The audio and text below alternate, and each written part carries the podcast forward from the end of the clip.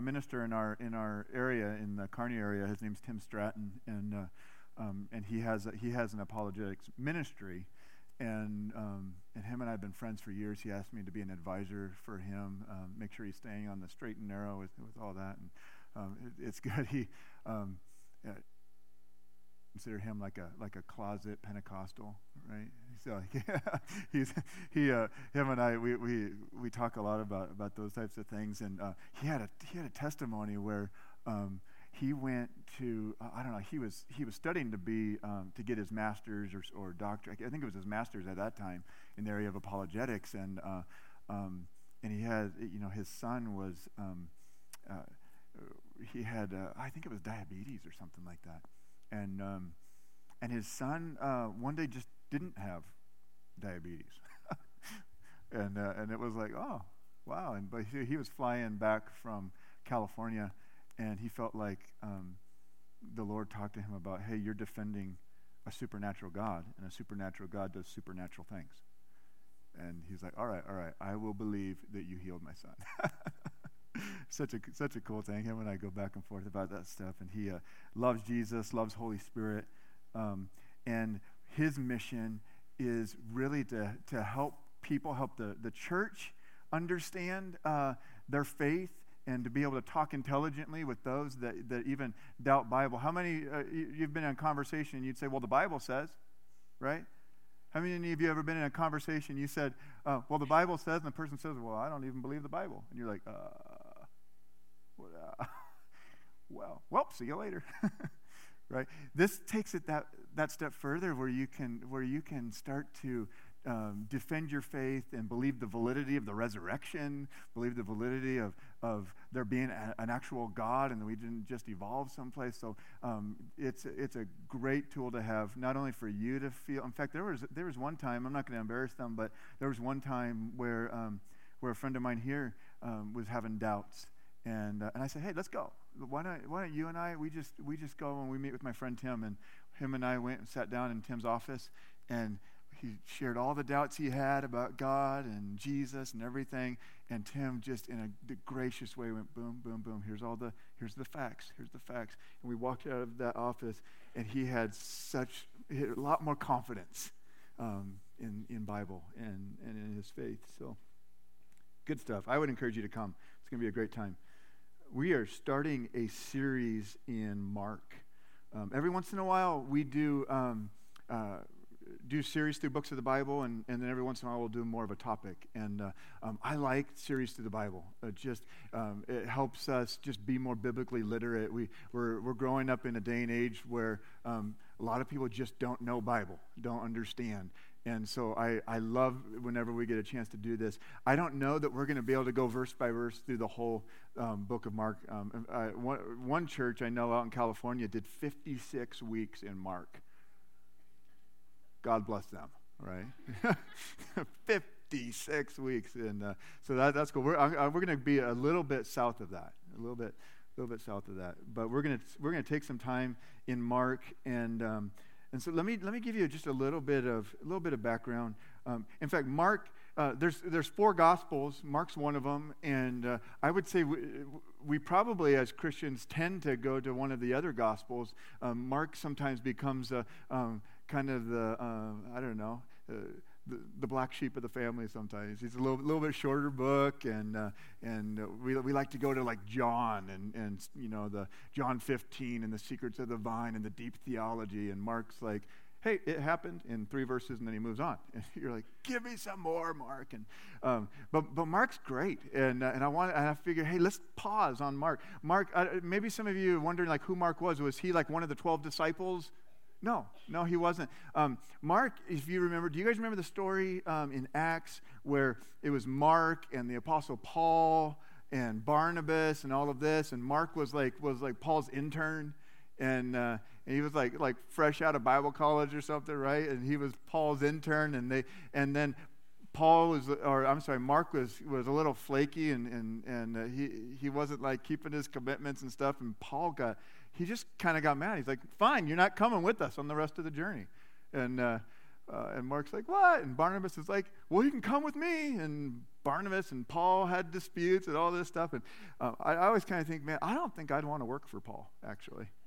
You know, I think, uh, I'm like, I'll read your works, but we, uh, we're not going to work, for, I'm not going to work for you. you know, uh, I'd rather work for Barnabas. Barnabas, uh, and, and you would too, Barnabas, his name was son of encouragement. And so um, we want to hang around Barnabas, right? No, I, I, say it in jest because uh, how many know the Apostle Paul wrote um, half the New Testament? Yeah, so if you write Bible, you're, you're, you're probably a pretty good dude. Um, well, this, this intern of Paul's, later on, he wrote Bible too. How many know if you, if you write Bible, we probably should listen to you? And so he wrote Bible, he wrote the book of Mark. And, uh, um, and so a lot of us wonder, well, where did, where did Mark kind of get his information from? He wasn't one of the 12 disciples. Um, but uh, most, most scholars would believe that Peter was kind of the main discipler of Mark and that he would sit down with Peter, the Apostle Peter, and hear all of these stories. And so, a lot of, as you're reading through Mark, a lot of it, a lot of people think that this is really coming from firsthand experience from Peter, some of these stories. And so, it's, it's an interesting, interesting perspective um, uh, many believe that Mark was the disciple of Peter and received much of the material given in his gospel from Peter. Um, in 1 Peter 5.13, Peter describes Mark as my son, my son, my son in the faith. Um, there were church fathers. Now, we, when, when we go go uh, past kind of that first century of the church, there was some some church fathers. You know, a few hundred years later, um, if you guys remember um, uh, you, most of you probably wouldn't remember these guys, but I'll just tell you their names. Uh, uh, uh, Papias um, and Clement of Alexandria, both of them state that Mark wrote factual and inspired gospel with the help of Peter while Peter was still living. Um, and so, so most scholars, most theologians would say that, that Mark heard all of these things from Peter and then and wrote, this, wrote all of this down. And so, but we know for sure that Mark wrote under the inspiration of the Holy Spirit and gave us vibrant and a striking picture of the life of the Messiah, Jesus, the servant of the Lord. Um, and so, uh, maybe just a couple more things to help us understand before I dive into uh, a few scriptures this morning. Um, one is as you read the book of Mark, um, some people divide it into two parts, um, which would be his, uh, his Galilean ministry. See, so if you're looking on a map of Israel, let's just use me as a map of Israel. If you're um, northern Israel, southern Israel. and uh, somewhere somewhere in there you've got you've got like the dead sea in the middle and all of this right um, so Galilean ministry would be up here in the top, and uh, Judean ministry would be somewhere down in the bottom. And, and so that's so when we look at Jesus' life and Jesus' ministry in Mark, some people divide it into two his time around the Sea of Galilee and then his time in Judea, and that would be Jerusalem and Judea and all of those places like that. And um, other, uh, other people divide it into three parts, which would be his time around the Sea of Galilee and then his journey from Galilee to um, Judea and then, and then Judea. I don't care really how you split it up, but it is uh, really looking at the life of Jesus and his ministry. Um, and so you, you do that. Now let's look at uh, just really quick, if you guys, if you guys want, um, and even if you don't want. You got the four, the four gospels, and I just want to show you these real quick. The four different gospels. The purpose of Matthew was written. Do we got, have that here? No, we don't. Okay, all right, all right. The purpose of Matthew was um, written to the Jews.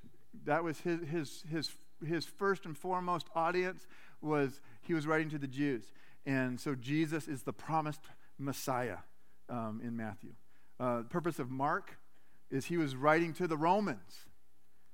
And Jesus, his emphasis was Jesus was the Son of God. The purpose of Luke, he was writing to the Gentiles. Any, how many know Gentiles? Any Gentiles in here? Probably all of you. Probably all of you. Uh, Gentile just simply means not Jewish. You're just not a Jew. That's everybody else. And so, uh, so Luke wrote to the Gentiles, and his emphasis was that Jesus was a man and not a myth. Luke was a, was a doctor. He wrote Luke and Acts. And, and his whole emphasis was, was hey, the, the humanity of Jesus. And we're actually going to look a little bit of that today. And then John, the Apostle John, um, he, uh, he wrote to the, to the Jews and the Gentiles, both, and his whole emphasis was Jesus is God. And so when you read all four of these gospels, you get a complete picture. Now, some people, uh, in fact, skeptics try to find the, you know, well, oh, this couldn't be right and this couldn't be right and, and this isn't in chronological order. And I, and I, I like you. No, the gospels weren't written as uh, necessarily as like biographies. They were written more as apologetics to, to defend the faith and to, to write to groups of people and say, Jesus really is this. And, and so you don't read it like that. In fact, there's some of the Gospels, I think it was Matthew, wasn't even always written in chronological order. And, uh, and so you don't read it like that, but you, you read it to understand Jesus. And, um, and really, all of them, all four of them, point to his death, burial, and resurrection. Um, in fact, you, you start off with uh, with Mark and you start wondering things like, um, well, uh, what about what about Christmas, right? You you open up and and you you read like the first line and you're like, He's, they skipped a whole section, right? Mark, hello, and you know the other three gospels, two of them uh, take quite a bit of time, and John takes a, a little bit of time in kind of his own way, and then Mark just skips the whole thing. You start wondering, well, why did Mark do that? Uh, why not Christmas? And, and, and here's just a, a thought Christmas is a great story, but Good Friday and Easter change everything. Christmas is a great story, but Good Friday and Easter, man, that changes. That, that's the whole reason. In fact, the, Mark starts off the, um, the, you know, the beginning of the good news or the beginning of the gospel. And that really is. Like when he comes on the scene, and you're going to see here in just a minute, like this is the beginning of everything. This is why he came. And that's why. Mark simply shows that this is no ordinary man, this is the Son of God. And, and if you're new to Christianity or, or you, you don't know a lot of Bible and you're looking for a place to start, Mark's a great place to start. I would always encourage someone to, to, to take the book of Mark, and, um, and especially if you're just starting out, let Mark be that place, that starting place for you. Here's the main thought today. You guys ready? Thriving in the wilderness is possible because Jesus did. Thriving in the wilderness, and I almost I was like like how do I how do I like I like coming up with the main thought and have everyone if you only got one thing today get this right? I always I always think of the main thought and I was starting to think well well maybe it's like surviving in the wilderness. How do you survive the wilderness you know? And uh, I'm like no no no no no that doesn't sound like that doesn't sound encouraging doesn't sound exciting no we want to I think Jesus thrived in the wilderness. And, and here, and so thriving in the wilderness is possible because Jesus did. And there's questions even going through your mind right now, and, and, and we're going to answer some of that this morning. We're going to turn, um, and again, I told you we're not going verse by verse, but we're going to turn to just a, just a small section in Mark, chapter 1, starting in verse 9. If you're there with me, and it's going to be on the screen. At that time, Jesus came from Nazareth in Galilee. Remember? Nazareth in Galilee, up in this section. He goes down and he was baptized by John in the Jordan. And everybody um, believes, most scholars believe, that it was in the Judean desert, which is, so the, the Jordan is just, uh, just east of the Judean desert and be down more towards uh, Jerusalem. Um, the traditional spot where Jesus was baptized is uh, just east of Jericho, just east, uh, just kind of northeast of that um, Judean desert. Um, and uh, I actually got to go and get baptized in the Jordan River, and, and you, you look over and you can kind of see Jericho in the distance. And it's interesting because there's a lot of history that happened in that spot. That's the same spot where Elijah would have ascended into heaven. It's the same spot where the children of Israel would have, would have crossed over, you know, the, the Jordan River when it parted in two, and they went over to, to, to take Jericho. And it's also the spot where John did a lot of his baptisms and, and baptized Jesus. And so it was, just a, it was a super cool and spiritual and impactful moment for me in, in my life. And, uh, and so that's where Jesus is. Um, he came from Nazareth in Galilee and was baptized by John in the Jordan. And just as Jesus was coming out of the water, he saw heaven being torn open and the Spirit descending on him like a dove. And a voice came from heaven You are my Son, with whom I love. With you I am well pleased. Anybody want to hear that? Come on. And at once the Spirit sent him out into the wilderness. When you study that, that verse the, in the original language, it's, uh, it's, it's, it's a little more forceful. It's not, uh, you know, hey, why don't you go out into the wilderness? It's like the Spirit like drug him, like, like forcefully took him. The Spirit took Jesus into the wilderness. It's encouraging for me to know that this was the Spirit's idea, that the Holy Spirit led him there. I think there's sometimes where we find ourselves in a wilderness place and we're wondering what's going on. Sometimes it's your own making, sometimes it's the devil, and sometimes Holy Spirit leads us to that place. And we're going to see some of that today. Verse 13, and he was in the wilderness 40 days being tempted by Satan. He was with wild animals, and angels attended him. Um, I think another thing to understand here um, is that uh, when we start in a little bit when we talk about the temptation of Jesus, he was tempted by Satan.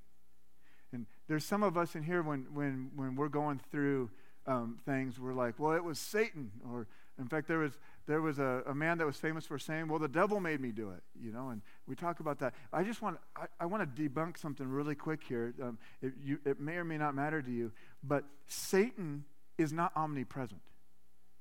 In other words, he's not, Satan is not everywhere at once. Satan is only one place in this world right now.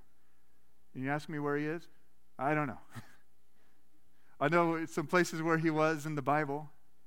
I know, uh, I think it was Pergamum in, in Revelation, that that was where Satan's throne was. And so there was a place, at least in the Bible, where Satan literally had a throne. That was where he was. And, and, but Satan's not omnipresent. And so I don't care what you, how you say it. You might say it was the devil, whatever you might say. But I would question you and say, have you done anything recently that would, that would cause Satan himself to take notice?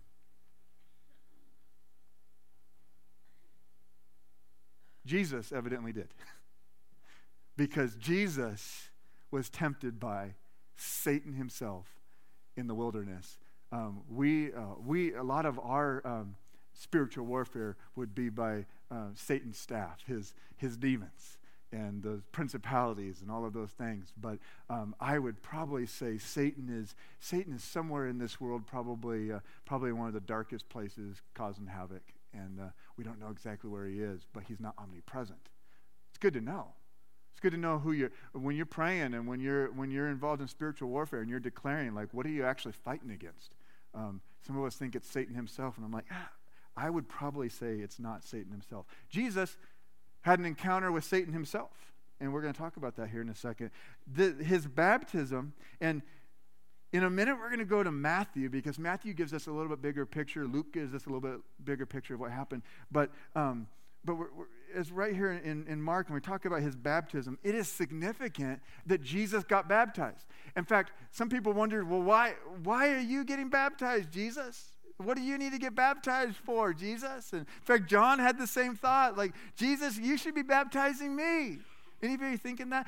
There was another place in Scripture where, where uh, you know, uh, Jesus wanted to wash the disciples' feet, and Peter's like, no, no, we should be washing your feet. And, and I mean, like, sometimes there, there was this little bit of confusion, like, you're the Son of God. You are, you are God. And why are you going through all of this? And I, I wanted to explain that just a little bit for us this morning. It is significant about the baptism because Jesus identifies with us in our sin through baptism. He does. Uh, he was sinless, but he identifies with us in our sin in baptism. The purpose was for Jesus to completely identify himself with sinful man. And it's exactly what he did. He did that in his birth. He identified with us as a man in his birth, his upbringing, and then finally in his death. And so here, Jesus stood in the place of sinful man. And it wouldn't be until the cross, you remember the verse in the Bible where it says, He who knew no sin became sin so that we could become the righteousness of God? That happened at the cross. But here, Jesus is, is saying, Hey, hey, I, I'm recognizing that all of the sin of the world is going to be on me. And I'm identifying with you as a human. I'm identifying as the Son of God, and I am being obedient to this. In fact, one place says to fulfill all righteousness, and he gets baptized. It's, it's, it's huge for us to understand this, and we're going we're gonna see that even more in just a minute. in baptism, he confessed as his own sins which he had not committed and repented of them before God.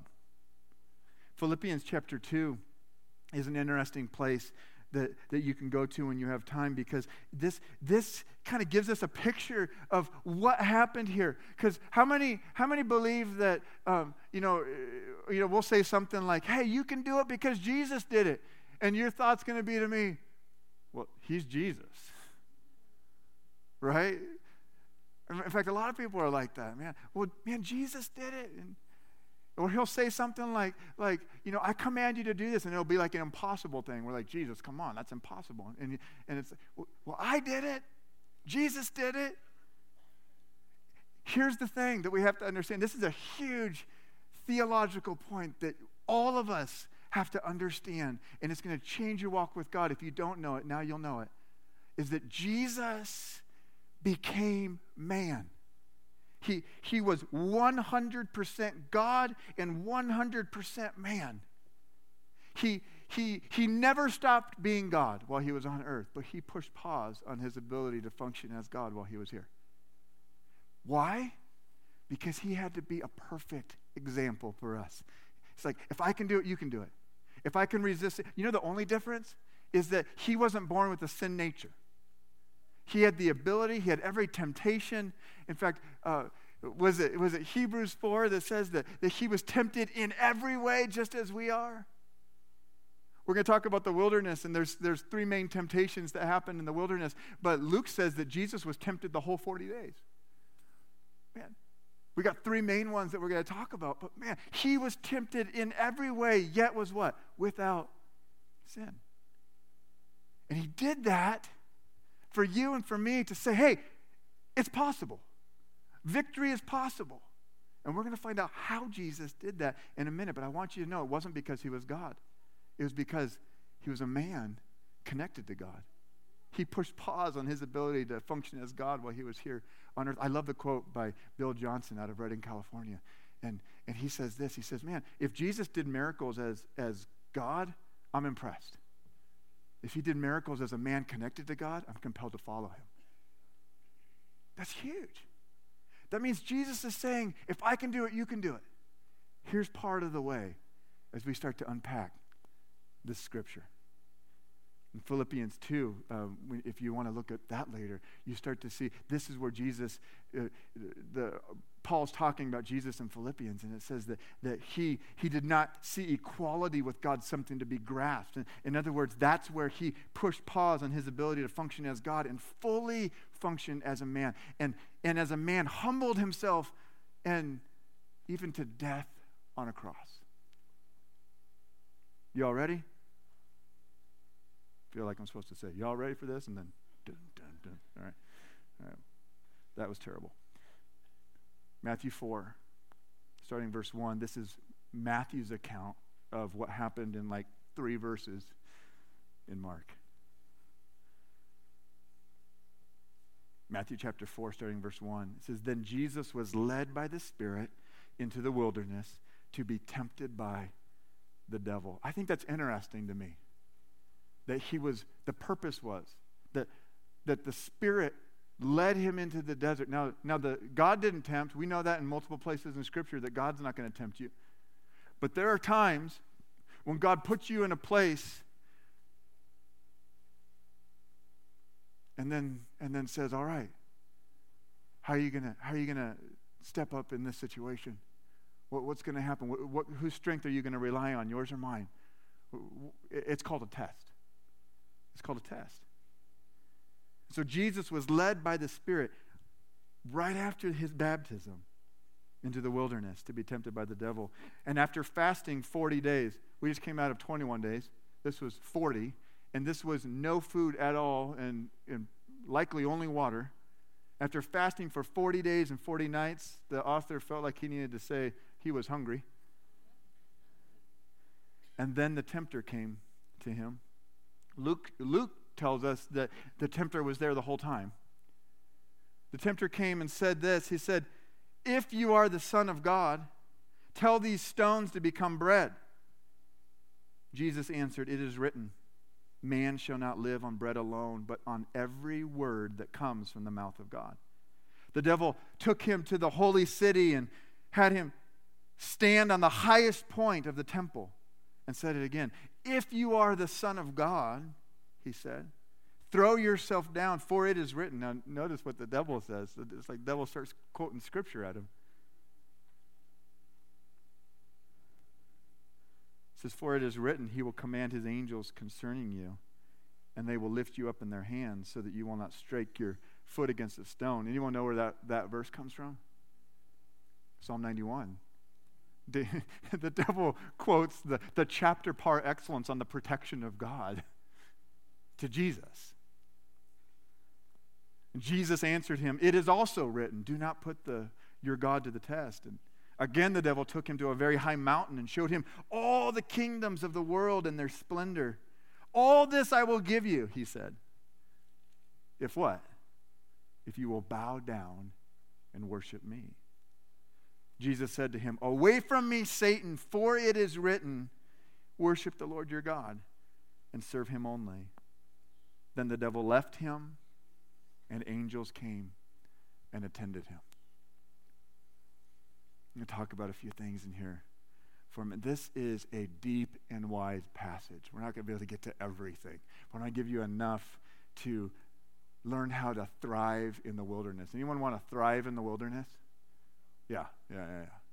All the hands go up. It's crazy in here. So, what happened in the wilderness? There's a couple things to understand as we read, read that passage. What happened in the wilderness? One, Jesus was challenged by isolation in the wilderness. Any of you ever felt isolated? Any of you ever felt alone? A lot of times, where um, depression will do that. Well, you're, well, you're instead of reaching out, you'll you'll isolate. Um, Jesus was challenged by getting away from everybody else, and he was challenged by isolation in the wilderness.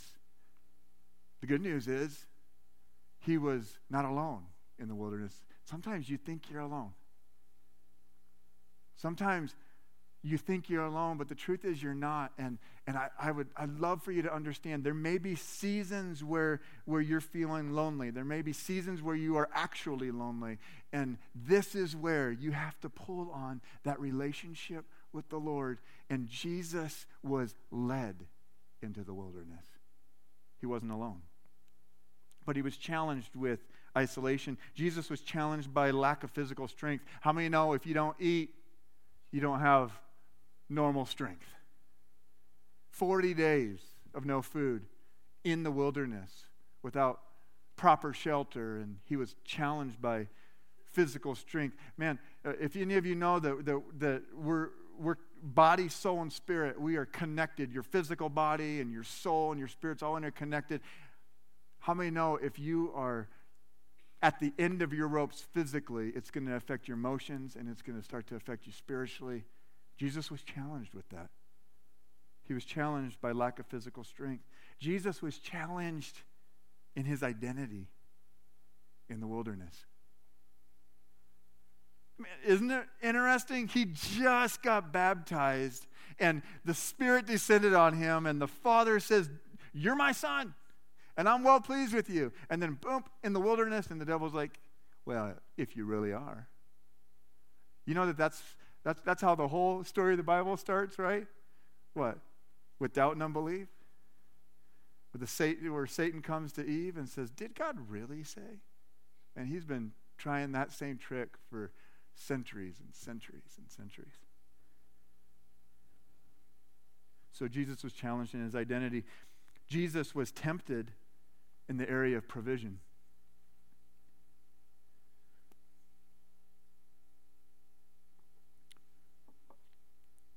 he, he goes into the wilderness and Satan says, Man, if, you, if you're really the Son of God, make these stones turn into bread. And, and uh, he was challenged in the area of provision. He was tempted in the area of provision. Um, I, I'd like to submit to you that provision isn't just finances.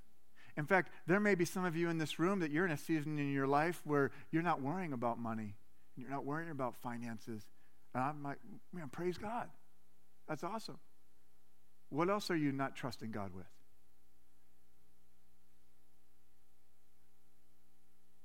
What else? I think in the area of provision that um, you could even put things like lust in there. You know, what are we what are we not trusting God? What needs, what physical needs do you have? What what other types of needs? You could put financial, you could put uh, emotional, you could what, what kind of needs are in your life that you're wanting God to provide that instead of you're taking matters into your own hands and you're figuring out another way for, to be, for that to be provided for. And Jesus was tempted in every way, yet was without sin. And one of the main ways he was tempted was in the area of provision. Are, are you going to do this? Or are you going to let God do this? Are you going to trust him even now? I ask you again, you don't have to answer me, but what areas in your life, what needs in your life is it hard for you to trust God in? You know, he says in his word that he will meet all of our needs according to what? His glorious riches in Christ Jesus. I think there's even times when he meets our need and we're like, well, that wasn't what I was praying for. Come on. The God of the universe is like, I'm going to do this for you. And you're like, wait, wait, I was praying for I was praying for something else. And he's like, but no, my promise was I was going to meet your needs. Sometimes you don't even know what your needs are. Sometimes you think your wants are your needs. He's like, no, I'm going to meet your need.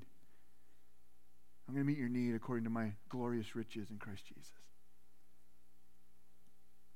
So Jesus was tempted in the area of provision. Jesus was tempted in the area of protection. taken up to the, I think it was the top of the temple, is that right? And just throw yourself down. Do like a swan dive right here. He did a Peter Pan right off the edge of this dam right here. Go with that. Yeah. And he's, he's, he's going to challenge you in the area of protection. Are you going to are you going to throw yourself off and save yourself, Jesus? Or are you going to say, no? No, wait a minute. No, my protection comes from the Father. And that, that's one area. That's one area for a lot of people that want to want to feel secure, want to feel protected. Um, that's where a lot of times the area of fear and anxiety will come up, and and you know, feeling feeling those feelings of, of insecurity and those feelings of, of just not, not being protected. And, and man, how many know that it's in those times we have to remember His word that that uh, man that He is a strong tower, and the righteous run to Him and are safe. I mean, that's where that Psalm 91 classic protection passage. I'd write that down. I'd go to it like every other day if you have to, right? The devil knew it. That's why the devil quoted Psalm 91 to Jesus to try to tempt him. Come on. That makes me angry. Jesus was tempted in the area of power. It's interesting, these three areas, I think that they're like they're like the, the, the, main, the main headings, and there's all kinds of other temptations that, that flow from these three. Um, he's tempted in the area of power. I think you could throw pride. I think you can throw um, um, status and reputation and um, material wealth and all of this stuff where you're just like where not, not material wealth for the, in the area of provision but material wealth in the area of status and, and, and how you think about yourself and how you want other people to think about you and all of this and the power power. And Satan takes him to the tallest mountain and says, I could give you all of this. And he could because it was his at that time.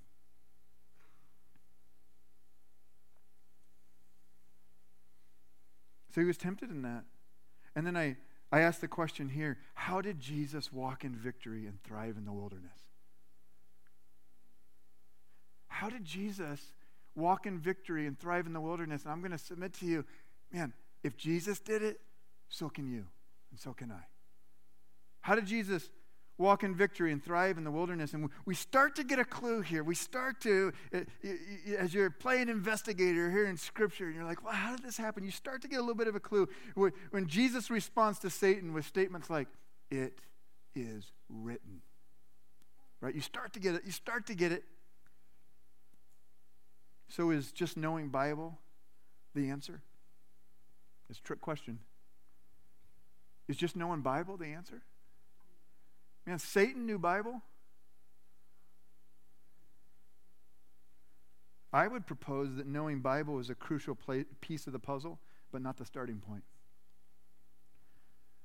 And I, you willing to hang with me before you start calling me a heretic? Just for a minute? I'd propose that, man, knowing Bible is a, it, it's a piece. You, you, you can't ignore it. I think, I think that it's not the starting place. After high school, I worked at an eyeglass place.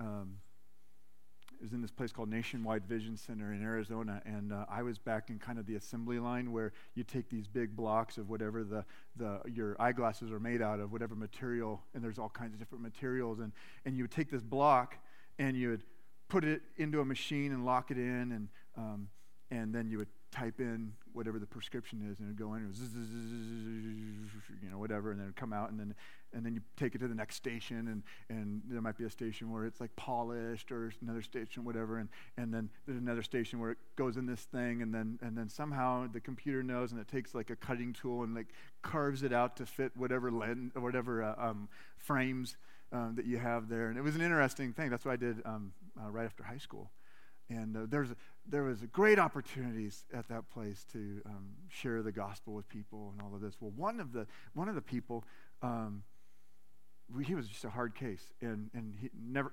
never got saved to my knowledge, um, and uh, but planted lots of seeds, and who knows where he's at today, right? Planted lots of seeds, but I remember this guy. He knew Bible. In fact, I was challenged because this guy knew Bible like as good, probably better than me. I was like 20 years old. And I was like, no, no, like I'd, I'd be quoting scripture, and he's like, yeah, well, the Bible says this, boom. And, he, and he's like, like he knew it. And he wasn't saved. He, he knew it as a textbook. He didn't have a relationship with God. And it reminded me of this place. Satan knows Bible. Satan knows Bible. It's not enough to just know Bible. It's not enough to just have a bunch of head knowledge up here. Someone said that the longest distance in the world is from your head to your heart, those however many inches people quote, 18.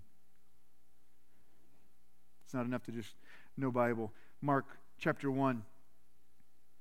In verse 9, we go back to the same passage that we said at the beginning. Watch this again. At that time, Jesus came from Nazareth in Galilee, and he was baptized by John in the Jordan just as he was coming up out of the water, he saw heaven being torn open. And I don't know, it, multiple places, multiple translations say that, that it was Jesus that saw it. We don't know. Um, in the Gospel of John, it, it, it quotes John the Baptist, who's different than the Apostle John. And John the Baptist evidently saw the Spirit descending like a dove. And so I, we don't know. Was it, was it everybody that could see this, or was it just Jesus and maybe the, the uh, John the Baptist? I don't know.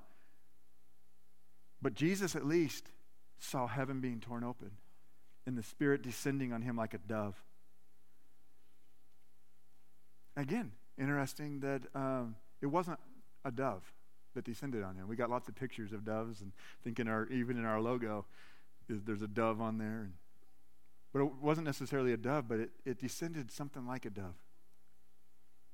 And a voice came from heaven You're my son, with whom I love. With you I am well pleased. At once the Spirit sent him out into the wilderness, and he was in the wilderness 40 days being tempted by Satan. He was with wild animals, and angels attended to him.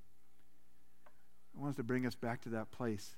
Again, how did Jesus walk in victory and thrive in the wilderness? Well, first, I think it's significant that he was baptized right before this wilderness encounter. This whole thing that happened with Jesus at the baptism, I think this is huge. And let me tell you why. First of all, at the baptism, he was empowered by the Holy Spirit. The, the Holy Spirit descended on him as a dove. How many know that, man, we need the empowerment of the Holy Spirit? I, I believe this, and I believe there's good, good scripture and theology that'll, that'll back this up, is that, is that you, you absolutely get Holy Spirit at salvation. Absolutely. He, he's, he's one of, of, the three parts of the Trinity God, the Holy Spirit. You get him at, at salvation. But there's a baptism in the Holy Spirit that comes, that empowers you to not only do all, I, I used to call all the whiz bang God candy stuff, all the incredible stuff, not only that, but it empowers you to live righteously. It empowers you to live a holy life. Like, you can't do this thing without Him. Try it. it uh, like Dr. Phil, how's that working out for you? The empowerment of the Holy Spirit. This was, this was His moment. This is where Jesus submitted himself to baptism, and then the Holy Spirit came on him in empowerment. And it was this and the, and the temptation in the wilderness that set him up for his earthly ministry. What else? He knew who he was and whose he was. This was another part of how he thrived in the wilderness. Jesus knew who he was and whose he was. The, the voice came from heaven You're my son. Man, that's powerful. You're my son. Can I tell you, man, if you if you've accepted Jesus as your Savior, if you if you say say Pastor, man, I'm going to heaven, I, eh, I'm following Jesus. Do you know the Bible says that you're a child of God? In fact, Romans says you are co-heirs with Christ. Like, you don't, it, it would make sense if you're like, hey, Jesus gets a little bit more than you, but you're kind of right up there. That would, that would make sense. It's just it's not how God did it. For some reason, in God's wisdom, He says, He says, Jesus is my firstborn, which, man, in that culture, the firstborn got it all. I love being the firstborn. I could tell my brother and sister, sorry, I, I didn't I didn't plan it this way. But not with, not with God. With God, he looks at his firstborn and he says, Hey, everybody else, if you call yourself a Christian, if you've accepted Jesus, if he's Lord of your life, you get to be co heirs. You get to have everything Jesus gets, you get. I love it. It's true, even if you don't feel it right now. Knock that lie off. You are co heirs, co heirs with Jesus. He knew who he was and he knew whose he was. I, I like, uh, and, and that's what Jesus, God the Father says, You're my son. That next part, he knew the love of the Father. Jesus knew the love of the Father. You're my son with whom I'm well pleased, whom I, I love. Oh, man. That's powerful. Man, if you if you're walking in the love of the Father, you know that First John says that if you that his perfect love drives out what? Fear. Like, in other words, love and fear can't be in the same place. And so, if there's times where you experience fear and anxiety and stress and all that stuff, that also just means that you're not walking in the love of the Father in that moment. I raise my hand to that. There's, there's times. There's times. It's a reminder. When you're experiencing anxiety, it's a reminder that says, oh, wait a minute. Wait, I'm not experiencing his love. Here's the question that you say during that time. You say, Father, how much do you love me? You reset. You get yourself back into that place. Father, how much do you love me? Jesus knew the love of the Father. He went into the wilderness knowing the love of the Father. I think I already said this one, but watch. He knew the pleasure of the Father. And these things, these things are going to set you up for thriving in the wilderness. He knew the pleasure of the Father. He was in the wilderness and had experienced the pleasure of the Father. He had that to fall back on. How do we know he, he experienced the pleasure of the Father? With whom I'm well pleased. Do you know this? You know that you could be right standing before God and not be right in right relationship? Man, there's many times where you, you, man, you gave your heart to the Lord, and for some reason you got off track, and you're not in right relationship.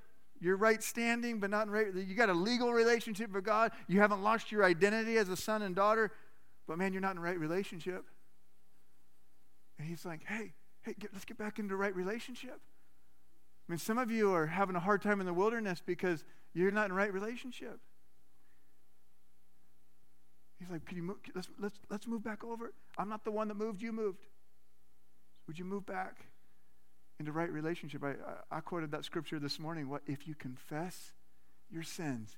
He is faithful and just to forgive you your sins and to purify you of all unrighteousness. There's a huge place of confession, and it brings you back into that right. Man, he loves you. Nothing's nothing's taken away his love. Man, he he he adores you. He honors you. He loves you. But there's a gap, and it's not because he moved, it's because you moved. And he says, I man, I set this up so that you could just like that get back in, get back in right relationship with me. And you quote that verse. Man, Jesus knew the pleasure of the Father. And then because I don't want people to run me out of this church. He knew the Word of God. He knew the Word of God. And he absolutely knew the Word of God. Here's my question How did Jesus know the Word of God? Is it because he was God? No, no, no, no, no. No, no, no, no, no. Because he pushed pause on his ability to function as God while he was here. He could have at any moment picked that up and he, he chose, man, no, I want to set an example for, for everybody. Anything I, I, I can do, I want them to be able to do. And so he didn't know the Word of God because he was God. He knew the Word of God because he read it. He knew the Word of God because he studied it. He knew the Word of God because he spent time in it. You remember when he was 12? Where'd they find him? He was in the temple just learning Bible. But do you want to know a bigger deal? He knew the Word of God because he spent time with the author. John chapter 1 says, The Word, Jesus, became flesh and made his dwelling among us. In other words, God the Son is also the Word of God. And while he was a human being on this earth, he didn't function as the Word. He functioned as a man who needed to understand the Word, that needed to go deep in the Word. He functioned as a man that spent time with the author. And now we, with the example of Jesus, we get to study the Word. We get to memorize the Word. We get to spend time in the Word. But more importantly, would you spend time with the author? Oh, man. There's times when I put down the Bible and I spend time with the Bible. Do you get it? There's times where I put down the written word and I just spend time with the living word. You know, another thing, there's times when I read the written word, and then there's other times when I'm spending time with the living word, and it jumps off the page and changes my life and changes your life. I hope that helps, guys. How do you thrive in the wilderness? You do it the way Jesus did it. You do it the way Jesus did it. Pastor Kelly and your team can come. Some of you wonder maybe maybe maybe you're just starting out or you're just you've been doing this a while but you just never had the right tools. You're like, how do, how do what would be a starting place for me? I would say this in our church, there's a couple resources that you have. First of all, InStay.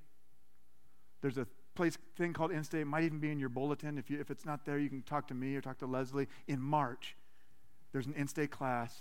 It costs just a little bit of money. I don't know, was it like 90 bucks or something like that? 90 bucks. And and it's 13 weeks and then a final and you're just going to study Bible. You're just going to get to know Bible. Jesus did it. I encourage you to do it. You study Bible. Another another resource would be one of our connect groups where you spend time with people around the Word of God and, and around uh, different resources like that. Can we stand this morning?